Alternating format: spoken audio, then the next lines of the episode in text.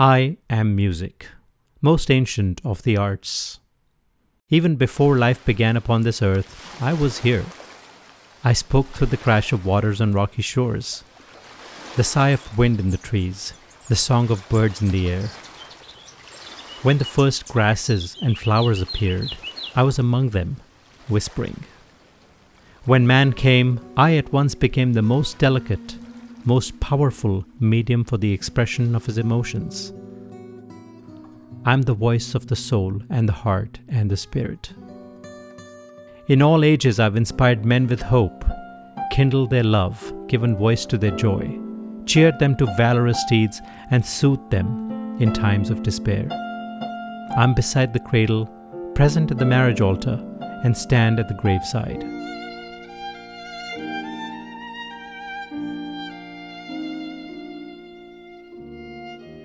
I call the wanderer home. I rescue the soul from depths. I open the lips of lovers.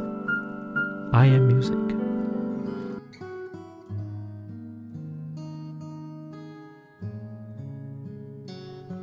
In the drama of life, I play a great role.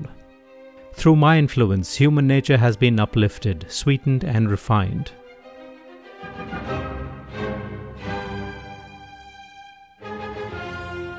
I'm the incense upon which prayers float to heaven. Many voices and instruments have I. I'm in the hearts of all men, in all tongues, in all lands, among all peoples. All men are my brothers. I speak in a language that each can understand. Even the deaf hear me in the voices of their souls. I teach gentleness and peace. I comfort the lonely. I harmonize the discord of crowds. Servant and master am I.